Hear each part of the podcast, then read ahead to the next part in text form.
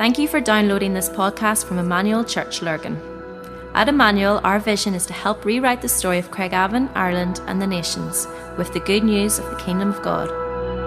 We hope you enjoy listening to this message.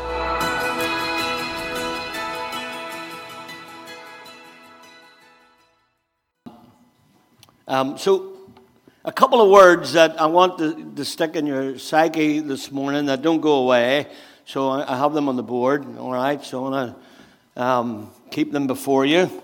Are these two words, magnify and kingdom, all right? So, that's them there, and then you can look at them. Magnify. Magnify. Oh, you're scary people when you're up close. Um, but there's something about magnifying the Lord. There's something about seeing Him bigger than all of the things that life throws at us. Seeing us bigger, seeing Him bigger than, than, than all of the, the little things and the little foxes that sometimes the enemy sends in to trip us up and to, and to so easily beset us, uh, the writer to Hebrews says. And so um, what we've been doing is we've been talking about Mark's gospel, and, and we've been excited about that. It's been a great series, and and, and what we did was we, we, we talked right in the very first morning how Mark's gospel is divided almost in half. And the first eight chapters are literally all about the servanthood. So, so um, Mark's gospel has more miracles than messages.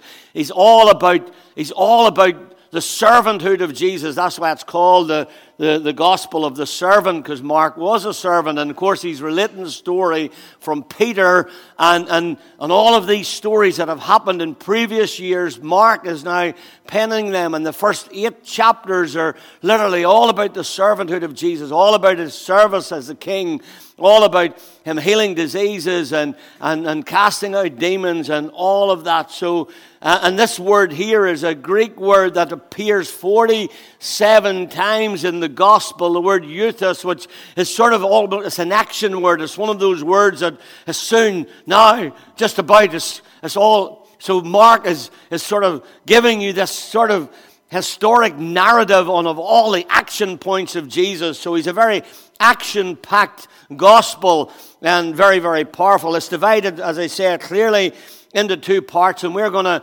delve into the second part in your little booklet that you got. If you have it, if you don't, it doesn't matter this morning. It's just a little short reading that I want to read. But in verse 29, the, the right up at the top left hand corner of verse 20, uh, page 29, the, the book changes. The book now goes into the second half. And so the first half's all miracles and miracles and miracles. Um, the second half is all about sacrifice. Jesus now, it goes down the Calvary Road and it's all about Jesus giving himself as a sacrifice for sinners. It's very powerful. Um, and if you look at the start of the, I think it's verse 31 of chapter 8, it says, Jesus speaks about his sufferings and death. And so the last half of the book literally delves all in around that. All right? So it's really important that we understand this idea because uh, this is really important that we begin to magnify the Lord as our King because He is our King. And when we magnify Him, we begin to see Him bigger. And there's that verse that I quoted in Psalm 34 Oh, magnify the Lord with me and let us exalt his name together. And so you could think this morning of some places where you could magnify Christ as King in your everyday life, in your home, in your work, in your neighborhood. In your family, in your personal circumstances, when difficult seasons come, when things change in your life, when when you get older, when maybe sickness comes your way or a loss of a job or something, how could we magnify the Lord? How could we see God in these things? Because it's really important that we have this idea that we magnify God, and it's really important that we have a kingdom theology. You see, Jesus, right throughout the Gospels, always talked about the kingdom. And if you just have a salvation theology, you'll see salvation as a ticket to heaven. But it's far more than that. All right, so we need a kingdom theology. And if you have a kingdom theology, then you begin to see Jesus in all things.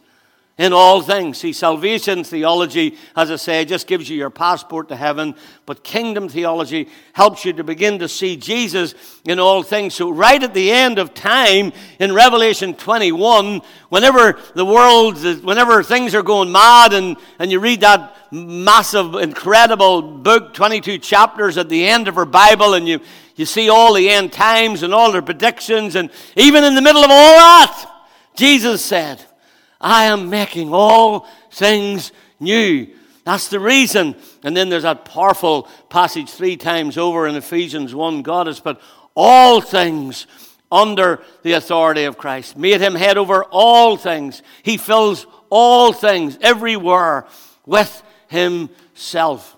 God wants to make all things new. And so it's important that we understand this, important that we grab this. And so what happens is, Dave said this little phrase last week if he's not Lord of all, then he's not Lord at all.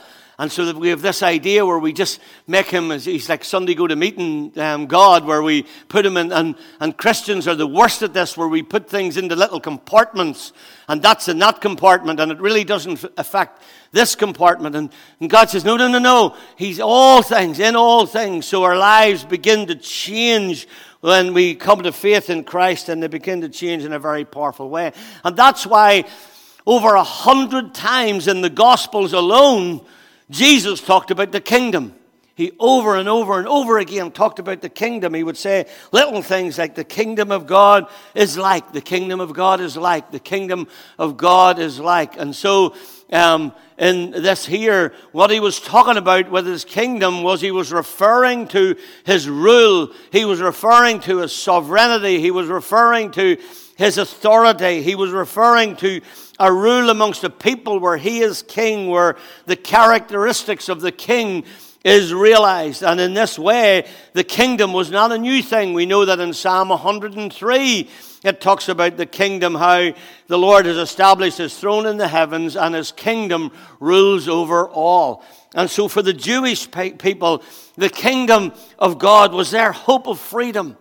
They, they, they, they were looking their deliverance under Yahweh. Some of them still are to this very day. They were looking for a king who would come and liberate them. The Jews were, were constantly being oppressed and conquered by other nations. When you read the scriptures for thousands of years, they've been oppressed by the Egyptians, by the Syrians, by the Babylonians, by the Persians, by the Greeks, by the Romans, on and on, with just little brief periods of, of independence, but mostly they were under some kind of oppression, and they longed for a day when their Messiah would come and liberate them from their enemies, and God would bring total peace and restoration. And in the Old Testament, Hebrews, they were, they were prophesying this, this kingdom that would come, and the problem was when it came, they missed it because they were looking for they were looking for a, a, conqueror. They're looking for a king with a sword and on a white charger that would come in and, and, and slaughter their enemies. And instead, this humble servant came and told them to love their enemies, to do good to those who despitefully use you. It was an upside down way of thinking for them. They couldn't catch it on. And that's why John, when he writes, he says he came onto his own but his own did not receive him. They missed him. I, I read that sad little story sometimes about. Um, I read that sad little story sometimes about uh, Jesus coming in to Jerusalem on the donkey. And I think of it this way, this is the way my mind goes. I think how he would have come in and the, the, they would have been having their, their, their church meeting. And of course, all this this commotion would have been going outside, and some of the high priests would have said, Somebody go out there and tell whoever that is and that donkey that we're trying to have church in here for dear sakes. They're making a commotion and a noise out. They not have no respect for our church. And they missed the Savior of the world. They missed the Savior of the world passing their front door. And so, because they were looking, and, and so we need this idea of kingdom. We need to know that there's something beautiful in this. It wasn't based on performance, this kingdom, or working your way into something. It was based solely on love. Love one another. For God so loved the world. And there's something so beautiful about that. I, I did two weddings this week, and uh, one on Thursday and one on Saturday. And I was telling the story that I did a wedding not that long ago, and sometimes I, I, do weddings for people, and I don't really know the couples that I'm marrying very well because I know family members and, and all of that. And, and about a year ago, or maybe about a year and a half ago, I married this little couple, and they were lovely, and they, they sent me their wedding date, and, and, and I knew their dad worked for me, and so it weren't church connected really at all. And, and I sent them the vows, and, and, and the girl sent me this lovely little email back, and she said to me, she said to me, Phil, uh, the vows all seem lovely, but do you have any non Christian vows?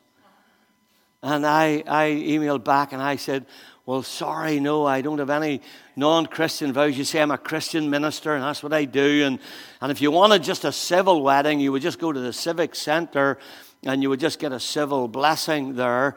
But, you know, and then I, I said, I'm interested. Why, why, do you want, why do you want a church wedding? And, and she emailed me back and she said, um, Well, my, my granny, my granny's a Christian, you see. And, and she said, if when you're getting married, you have to do what I ask. My last request is that you get married in a, in a church. And I said, All right, okay. And, and she said, But my husband to be isn't a Christian, and I'm not a Christian, and, and our families, and, and we're just afraid that your vows will freak everybody out.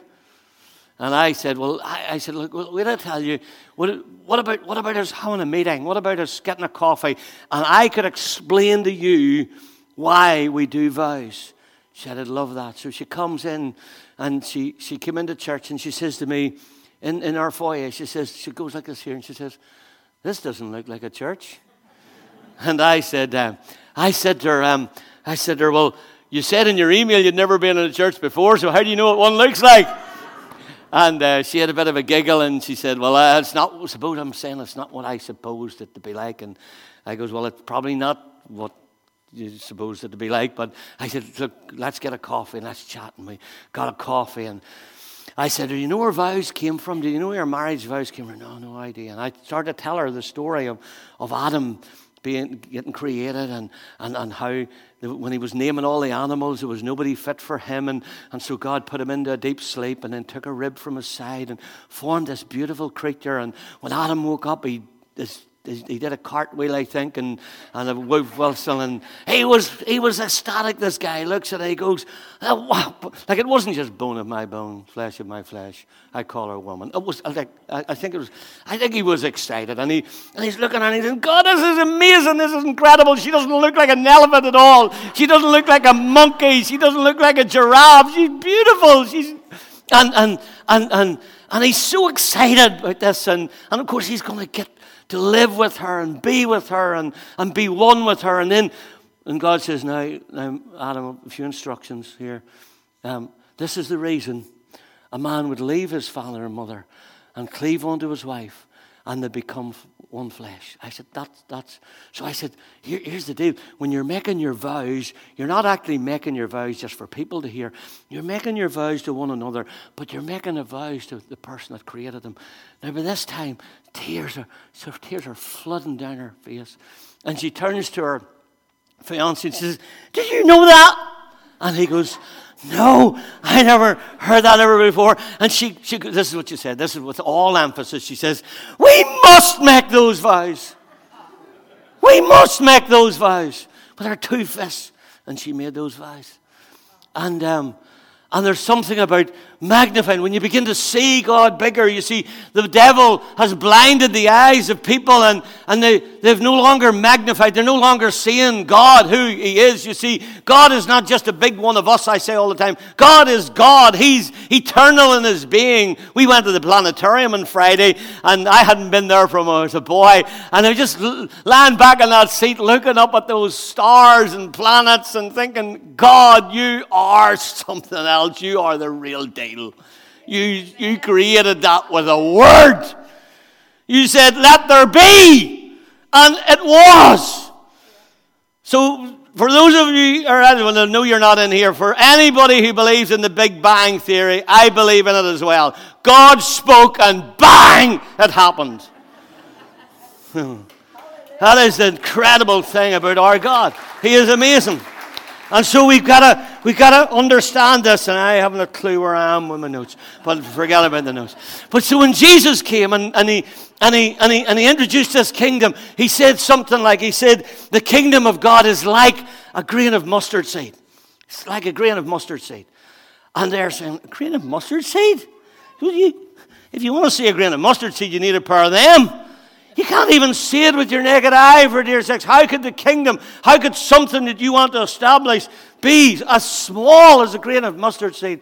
And then Jesus said, but it grows into the greatest tree of all, you see. It becomes the most influential. He said, the, you see, the kingdom of God, he says, is like a, is like a farmer who, who went out to hire some workers. And he hires, and he goes out at nine o'clock in the morning, and he says to the guy, Would you come and work in my field? And the guy says, I'm looking at day's work. He says, Okay, a penny for a day. The guy says, no problem, penny for a day. He goes out at 12 o'clock. He realizes there's more work to be done than what these can do. And he finds some more people out and he goes, Would you come and work in the field for the rest of the afternoon? They said, What's the wage? He says, A penny.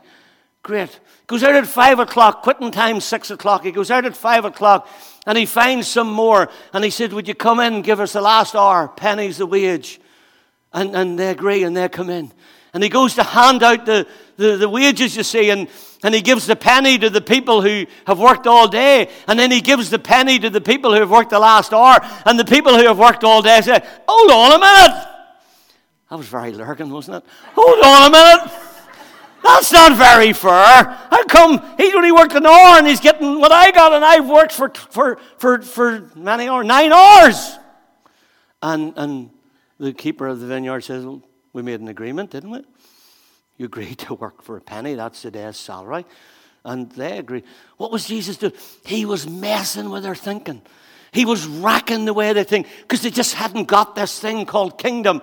And so when Jesus told stories like that, he was messing with their heads. He was trying to get them to see that, that they'd missed this, they'd missed it in every shape and form. And so when he tells the story of a prodigal son, we read it and we think it's a great wee story to tell our kids, but it's full of theology. He's saying, he, when he tells these Pharisees that a boy squandered a father's living while he was still alive and went and squandered the whole thing to the point he had to stay with pigs and they're thinking, pigs? Oh, he should be stoned. You'd never ever receive him back. He couldn't after doing that. Jesus says the father's waiting and watching, and, and this son who squandered his whole inheritance and has now lived with pigs, when the father spies him, he hoists his garments up round his midriff, bares his legs, which a noble man never done. A noble father in a house never would have run. He bares his legs. He, he, he fires down the road and he falls on this boy and he smothers him with kisses and he puts a ring on his finger and a robe on him and loves him. And the Pharisees are saying, That is the weirdest stuff I've ever heard. They were totally, they just, because you see, Jesus was trying to establish a new way of thinking. And he's, he's been doing it for the last 2,000 years. And some of us still don't get it. We still get into old mindset. And we still get into the salvation theology where we think we've just got the ticket for heaven. And, and, and we sing songs sometimes. Those of you who are my age have been a Christian a long time will know this. This world is not my home. I'm not just a passing through. I know I'm not a singer. But that's a load of nonsense. You know, like, you, and we, this idea that we just got our ticket to heaven now and we just coast home.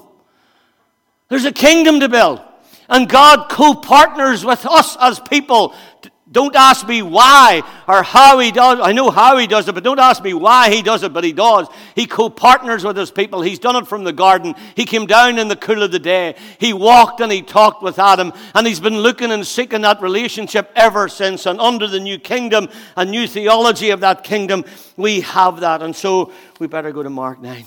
Um, all right. Um, in Mark 9, in Mark 9, verse 1, this is what it says. Don't worry if you haven't in your books because it's just a little reading. He says, I can assure you that some of the people standing here will not die before they see God's kingdom come with power.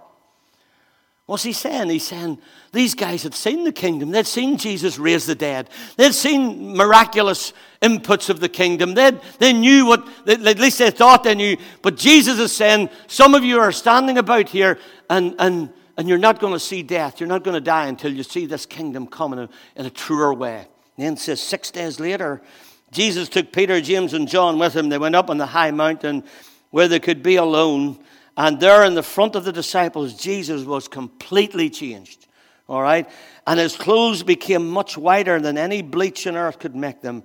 And Moses and Elijah were there talking with him. Peter said to Jesus, Teacher, it is good for us to be here. Let us make a, a, a shelters, one for you, one for Moses, one for Elijah. And Peter and the others were terribly frightened, and he did not know what, what he was talking about. Interesting. Anybody else talk when they're nervous? this Peter. Peter's just gabbling now. He doesn't even know what he's talking about. He's just frightened out of his, out of his wits.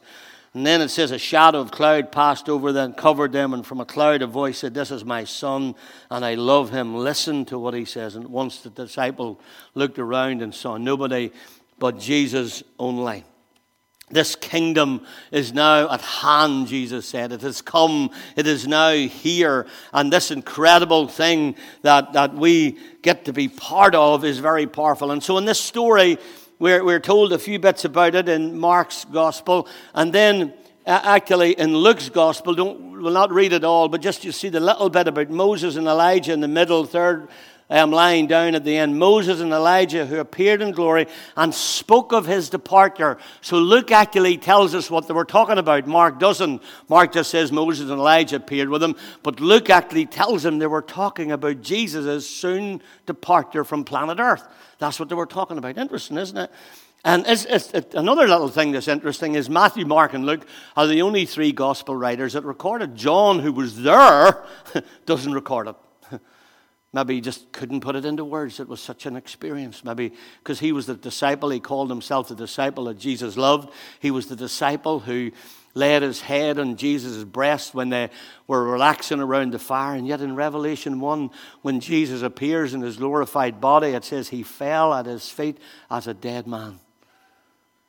So maybe he just couldn't put this experience into words. And so what happened, um, let's talk through the story a little bit. Um, we're on the mountain with James and John and Peter, and um, Jesus is praying. And as he does, we see him totally transformed. He, a, a cloud appears over us. His face is altered, uh, Mark says. The word altered in the Greek is the word other. All right? Other. So one minute it's this, and the next second it's this. Completely, absolutely, utterly different in any shape or form. And um, the authorized says that his clothes became shining. The, the actual Greek word is flashing. So, so let me give you the picture. Here we are with Peter and James and John. We're on the mountain. Jesus is there. He's talking a little bit to us. All of a sudden, in a second, he's changed. He's like nothing we've ever seen. His, his clothes are flashing like lightning. His face is a magnified beauty of glory that we can't even, John can't even put into words. And it's gone from one incredible thing. He's transfigured before him. It's the exact same word as the word transformed. Strong's tells us this of 3445, just in case you don't believe me. So the word transfigured and the word transformed are the exact same words. Anybody think of where that word transformed is in the Bible? I'll tell you, it's in Romans. And it's found in Romans 12. And here's what it says it says, Don't be conformed to this world, but be transfigured. Interesting word, isn't it? Be transformed. Same thing that happened Jesus on the mount. Think differently. Be transformed in the way you think by the renewal of your mind. So, something about magnifying Jesus and understanding this kingdom starts to become to a reality to us, and we begin to see that this incredible transformation that took place was a bit like this is where we get our word metamorphosis from. So, it's a complete change of form.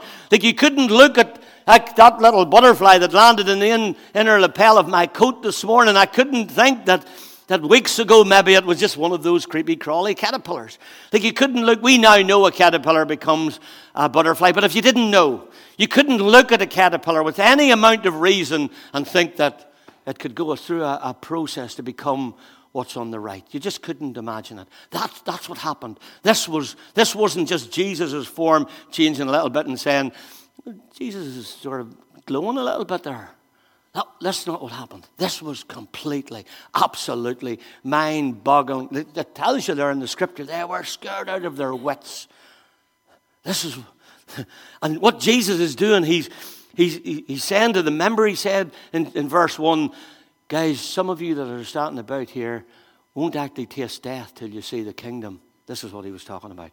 Jesus is now God has now lifted the veil a little bit to give them a little expression, a little bit more of what this kingdom looks like in its power and in its unity. Now, what does that mean for us? Glad you asked. Um, it's really important that you do ask that because um, the, the thing about this is, I think, I think, why, why the stories in the Bible at all and why the Holy Spirit is inspired to record it is that it gives us a snapshot of what the renewed mind looks like.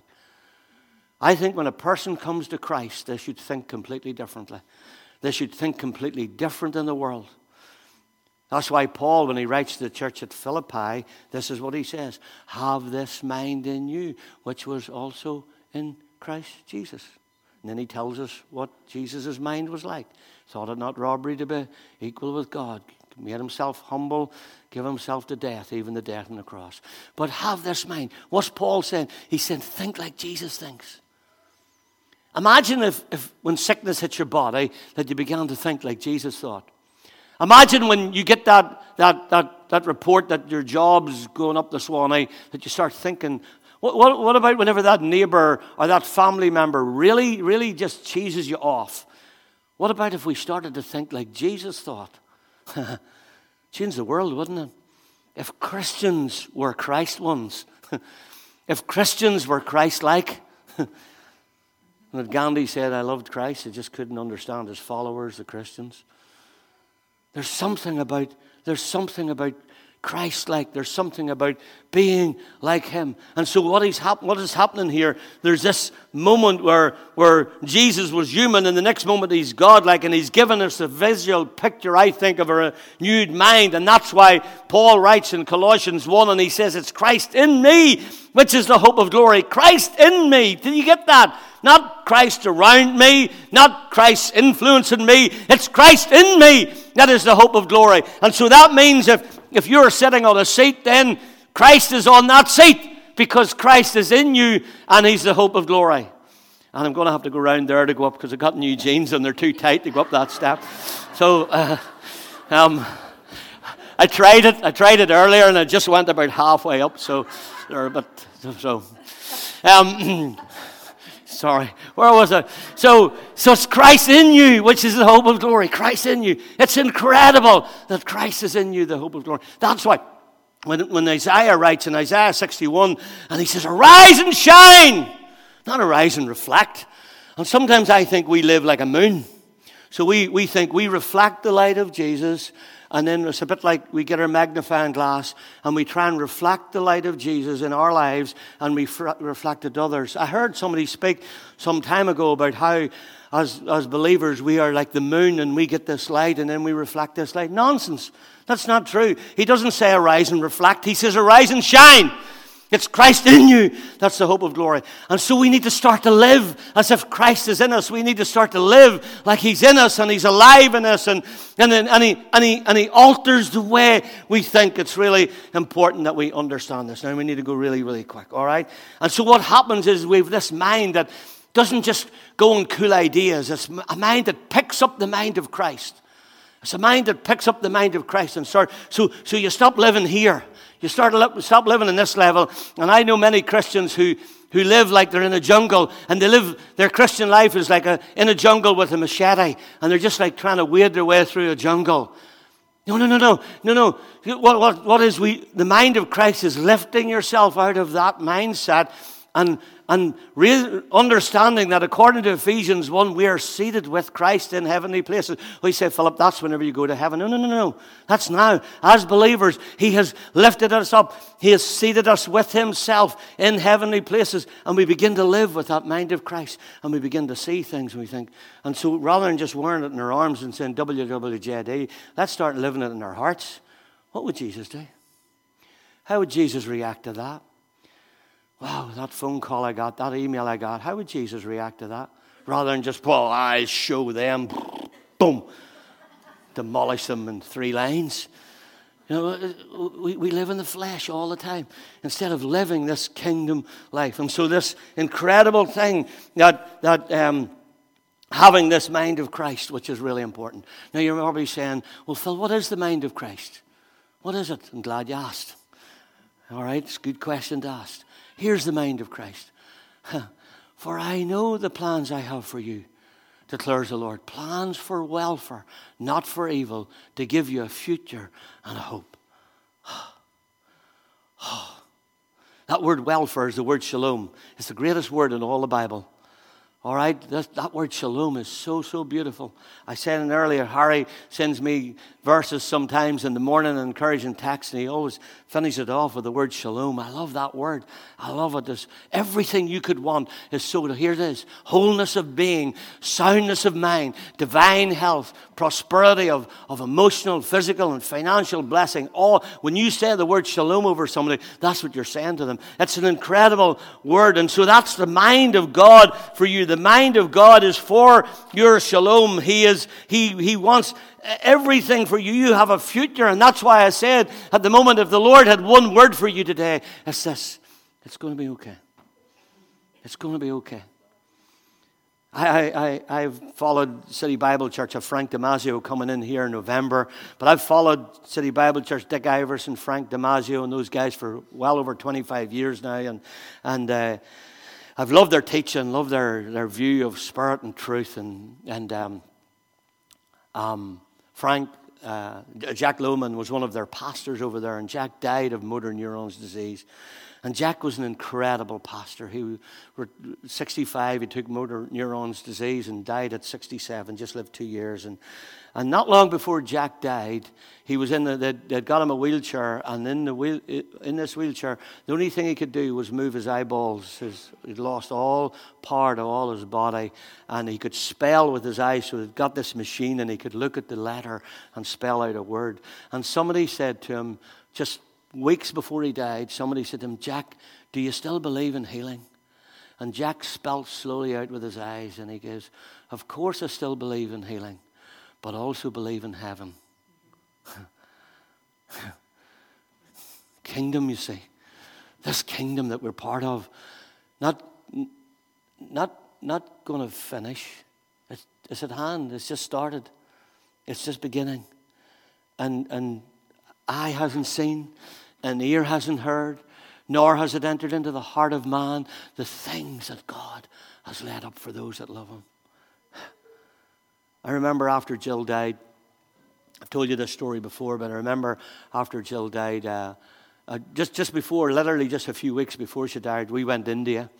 And uh, it was the last place we'd been together. We were out with Pastor Jacob, and, and we landed in Dubai Airport. And in Dubai Airport, um, we, were, we were just crossing over flights, and we had to move from one terminal to another. And if you've ever been in Dubai Airport, it was incredible. There was like millions of people in the place, and of these big walking escalators, you know, that because the journeys are so big, and, and, and so you go onto these walking escalators and you walk. And, and I remember um, one of those moments. Um, uh, there was this lady in front of us, and an uh, older lady, and she was very nervous. I knew she was nervous getting on, and sort of had to give her a bit of a shove to get her on, and, and um, all in love, all in grace and love, very, very sensitive.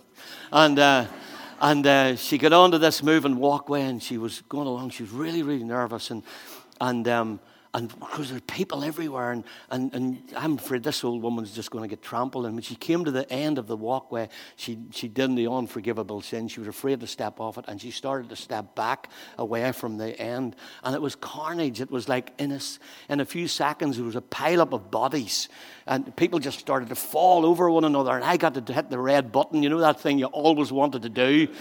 I got to hit the, oh, boom, the red button, stop the thing. And of course, we got this woman um, lifted up and from under all these bodies, and everybody, there was a few scrapes and cuts, but everybody was all right.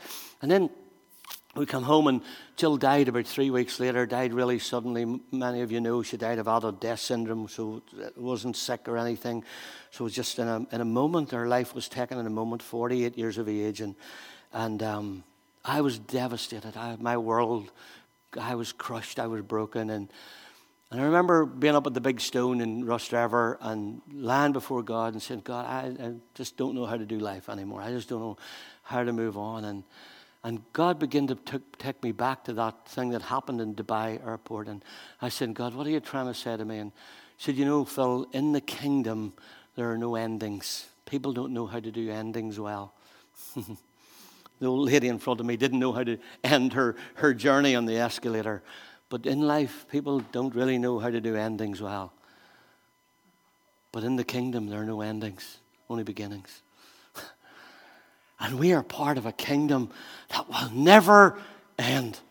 This kingdom that we have become part of will go on forever and ever and ever. It is eternal. It is eternal. It is eternal. Why do I believe in eternal security? Because it's eternal. It's beautiful. Now, one wee thing, where time's gone, and one wee thing just to, to finish. Um, uh, I don't know where I'm at, but I'll talk to you anyway. Um, Moses and Elijah appeared to Jesus to talk about his departure. Now, I have to ask the question, and I've spoken this before, and I've loved this because I have, I have to ask the question why would Jesus, why would God send these two people to talk to Jesus about his death? Interesting, isn't it, that Moses and Elijah are the two people in the scripture that got manhandled by God in, his, in their demise. It's the only way to put it.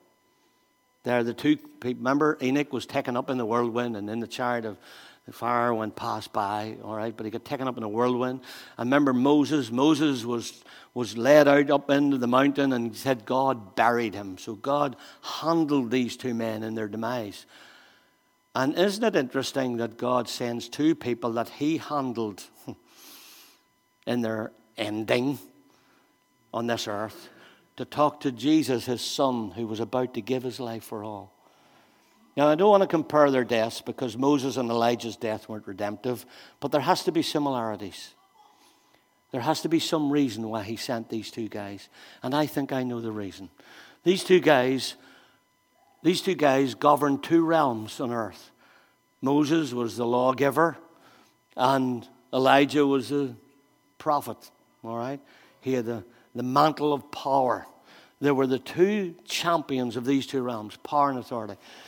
And these are the two realms, these are the two realms that Jesus is trying to reinvest into this new kingdom in the New Testament.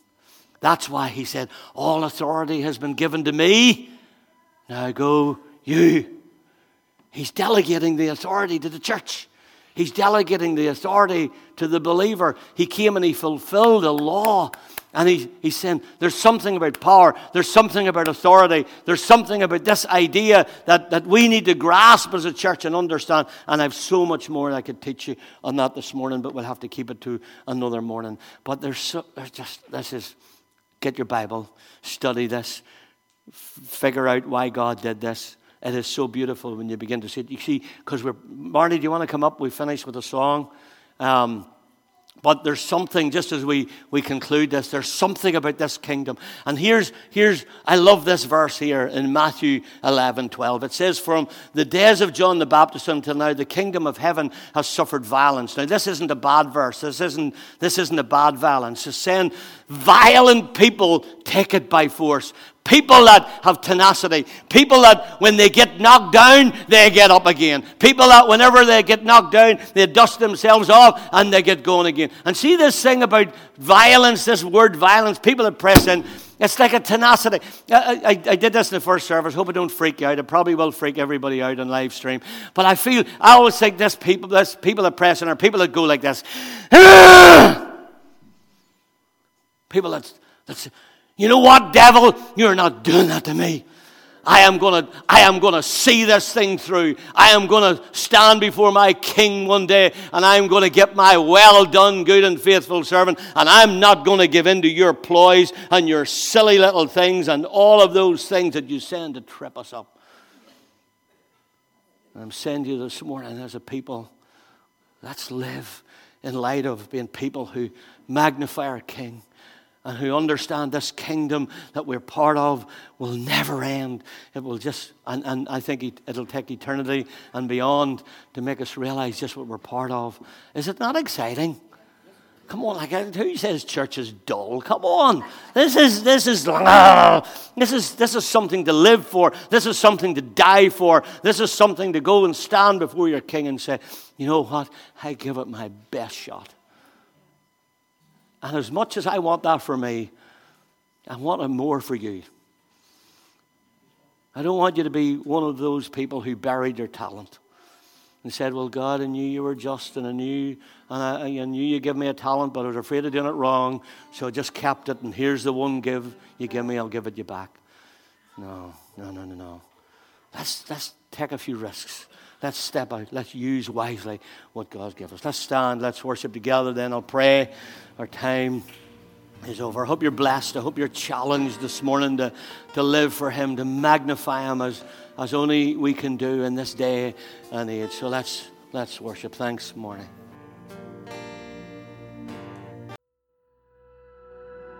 We hope you enjoyed listening to this podcast. For more information about our church and all that we do, please visit our website at emmanuel-church.co.uk.